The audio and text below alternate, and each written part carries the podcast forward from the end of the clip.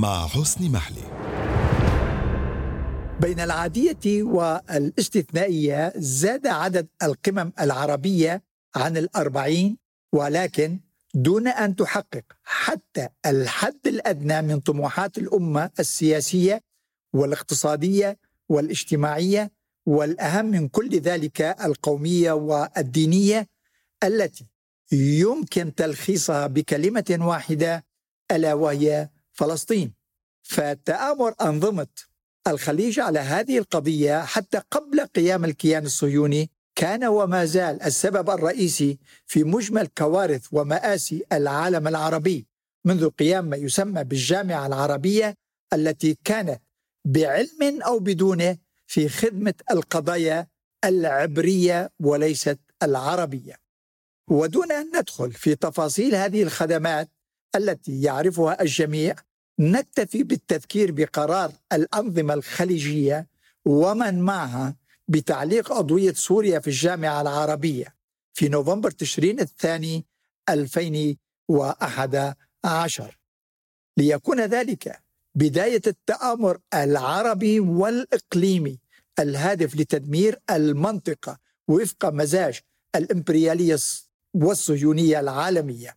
ومن كان في خدمتها من الأنظمة العربية والإقليمية. ودون أن ندخل مرة أخرى في التفاصيل التي يعرفها الجميع فقد ساهمت هذه الأنظمة معا في كل ما عاشته المنطقة خلال السنوات العشرة الماضية وبشكل خاص في سوريا وليبيا والعراق واليمن وكل ذلك بالتنسيق والتعاون المباشر وغير المباشر مع الكيان الصهيوني المستفيد الأول والأخير من كل ما عانت وما زالت تعاني منه هذه الدول المذكورة. وجاء تطبيق الأنظمة المعروفة مع هذا الكيان ليثبت هذه الحقيقة التي تثبت في نفس الوقت الحالة الجينية لهذه الأنظمة التي كانت وما زالت وستبقى تارة في السر وأخرى في العلن في خدمة أسيادها ومهما اختلفت التكتيكات. وإلا من وكيف سيقنعنا أن قرارات التطبيع التي اتخذتها أنظمة الخليج والمغرب والسودان ومن قبلها مصر والأردن كانت في خدمة قضايا السلام والأمن والاستقرار كما هم يقولون اولا لشعوب هذه الدول ثم لشعوب ودول المنطقة.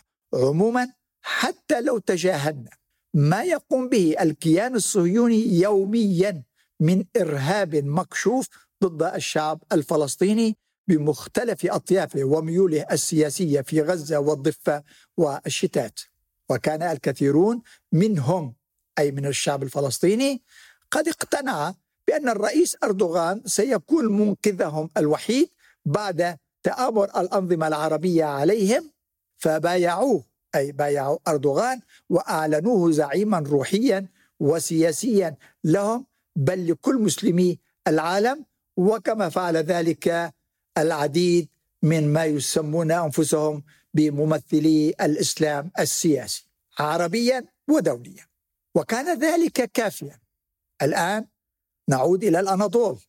وكان ذلك كافيا لدعوة أردوغان إلى القمة العربية لأول مرة في الخرطوم عاصمة السودان في آذار 2006 ثم إلى الرياض أيضا في آذار 2007 وذلك في محاولة من أنظمة الخليج لتسويق تركيا كعنصر موازن للدور الإيراني في المنطقة. علما أن الدور التركي آنذاك أو سياسات الرئيس أردوغان آنذاك كانت متزنة وإيجابية مع جميع دول المنطقة بما فيها إيران أيضا. ولكن الذين دعوا الرئيس أردوغان إلى قمة الخرطوم ثم الرياض لم يفكر أحد منهم. دعوة الرئيس الإيراني أيضا لهذه القمم باعتبار أن إيران أيضا دولة مهمة وجارة وصديقة للمنطقة العربية حالها حال تركيا. أو على الأقل كان يمكن لبعض الأنظمة أو الدول العربية أن تفكر بموازنة الدور التركي بالدور الإيراني. علما أن الدور التركي ازداد تعقيدا وتعمقا مع اقتراب ما يسمى بالربيع العربي وهو امتداد لما يسمى بمشروع الشرق الأوسط الكبير الذي افتخر أردوغان أكثر من مرة بأنه الرئيس المشترك لهذا المشروع وعلى حد قوله. وكان أردوغان من جديد ضيف القمة العربية في سرت في ليبيا في آذار مارس 2010 وكنت آنذاك. أنا شخصيا مرافقا لأردوغان في هذه القمة. وسط اهتمام عربي ودولي بالقمة التي حضرها أيضا سيلفيو برلسكوني. وكان صديق أردوغان الودود. وبرلسكوني هو رئيس وزراء إيطاليا التي استعمرت ليبيا للفترة 1911 إلى 1942 وبعد أن غادرها الأتراك العثمانيون الذين حكموا ليبيا للفترة أرجو الانتباه للفترة 1553 إلى 1911 هذا يعني أكثر من 350 تقريبا آه، سنة. ودون أن تمنع هذه المشاركة التركية في قمة سرت الرئيس أردوغان من دعم المخططات والمشاريع الغربية للإطاحة بالزعيم الليبي معمر القذافي الذي اتخذ الكثير من المواقف العلنية والفعالة للتضامن مع تركيا ودعمها حتى خلال التدخل العسكري التركي في قبرص عام 1974 كما لم تمنع هذه المشاركة في قمة سرت الرئيس أردوغان من لعب دور أساسي في مجمل سنوات الربيع العربي الدموي وبضوء أخضر خليجي بل وحتى القاهرة وتونس خلال حكم الإخوان المسلمين. فاتفق الجميع على طرد سوريا من الجامعة العربية. هنا أيضا هنا أيضا يجب أن نذكر بأن الجامعة العربية المجلس الوزاري للجامعة العربية عندما اجتمعت في القاهرة لطرد سوريا كان مشاركا في ذلك الاجتماع أيضا كنت أنا في القاهرة وزير الخارجية أحمد داوودوغلو يعني شارك في هذا الاجتماع العربي وزراء خارجية الدول العربية وكان إلى جانبهم آه، أحمد داوودوغلو كوزير للخارجية التركية. وكان على اتصال والتنسيق وعمل مشترك مباشر مع القطري حمد بن جاسم والسعودي سعود الفيصل. وكلهم وكلهم أعود وأقول ذلك يعني أنا كنت في القاهرة آنذاك وكلهم تلقوا التعليمات آنذاك من هيلاري كلينتون.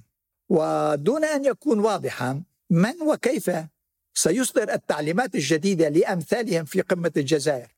التي حاول البعض مرارا لعرقلتها بحجة مساعي الرئيس تبون لتوحيد الفصائل الفلسطينية. ولكن الأهم من ذلك مساعي الرئيس تبون لإعادة سوريا إلى الحضن العربي.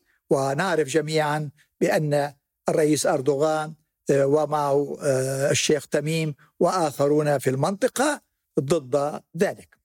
وبجميع الحالات هذا الحضن العربي مع الأسف هذه التسمية آه، أضطر لاستخدامها. هذا الحضن العربي أثبت في أكثر من مناسبة أنه مفتوح للصهاينة قبل العرب الشرفاء الذين آمنوا بقضايا الأمة وفي مقدمتها فلسطين. وبدون تحريرها أي فلسطين لا ولن يكن للقمم العربية أي معنى مهما كانت الشعارات والمقولات طنانة ورنانة. فالحديث الأجوف عن التضامن العربي لا ولن يعني أي شيء. كيف ومتى اجتمع الزعماء العرب؟ ويعرف الجميع أن معظمهم يلعب الدور المناط إليه في مسرحية المضحك المبكي. فالرئيس السيسي على سبيل المثال فالرئيس السيسي الذي هدد وتوعد بعدم المشاركة في قمة الجزائر إذا لم تتخذ أي قرارات ضد تركيا ينسى ويتناسى أن حجم التبادل التجاري بين القاهرة وأنقرة قد حقق أرقاما قياسية خلال العام الجاري فقط. بعد المعلومات التي تحدثت عن احتمالات المصالحة بين الطرفين كما ينسى أو يتناسى الرئيس السيسي أنه هو الذي استقبل الشيخ تميم.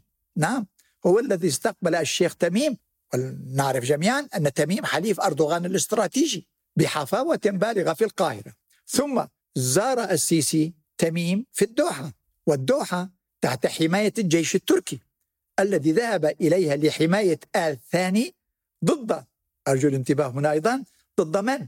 ضد أي عدوان مصري سعودي إماراتي مشترك في حزيران يونيو 2017 عندما كان الجميع ضد بعضهم البعض وإلى أن أمرهم الرئيس ترامب للمصالحة فورا في قمة العلا في السعودية في يناير كانوا الثاني 2021 بعد أن استسلموا جميعا ومعا يدا بيد لتل أبيب.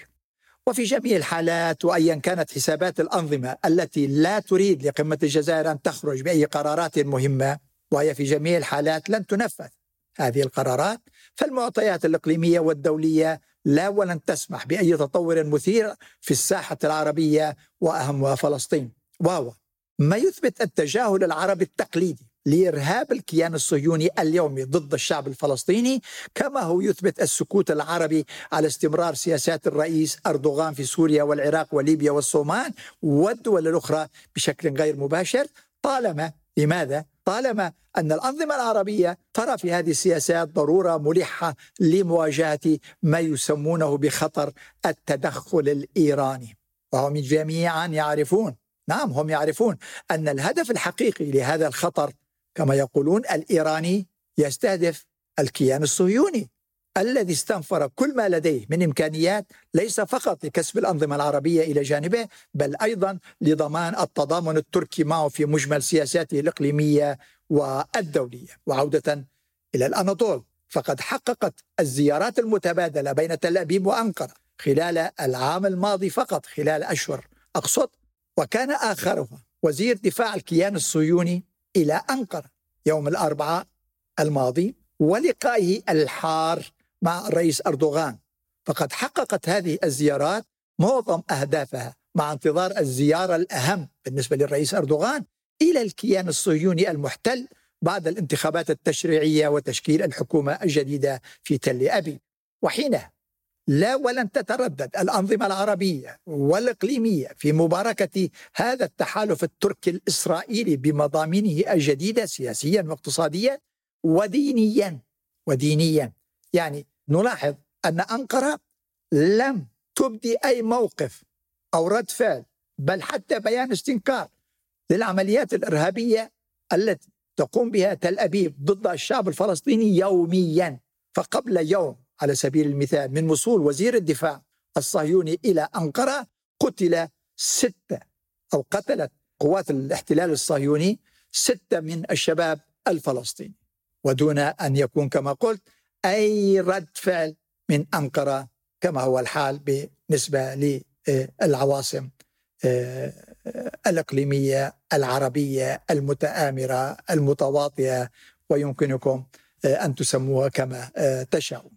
وعودة للتحالف التركي الإسرائيلي كما قلت بمضامينه الجديدة فالأهم هنا هو المضمون التاريخي وهو ما أشار إليه الرئيس أردوغان خلال لقائه قيادات اللوبي اليهودي في أمريكا نهاية أيلول سبتمبر الماضي عندما كان في آه، نيويورك حيث تحدث أردوغان عن احتضان الدولة العثمانية لليهود وتقديمها لهم كافه أنواع الدعم والمساعدة التي توجت باعتراف أنقرة كأول دولة مسلمة بالكيان الصهيوني بعد قيامه عام 1948 ومن بعده أي بعد قيام هذا الكيان دخل العرب والمسلمون في دوامة الحروب والصراعات والنزاعات وبقرارات زعمائهم ولا فرق بين ماضيهم وحاضرهم باستثناء إلا القليل باستثناء إلا القليل.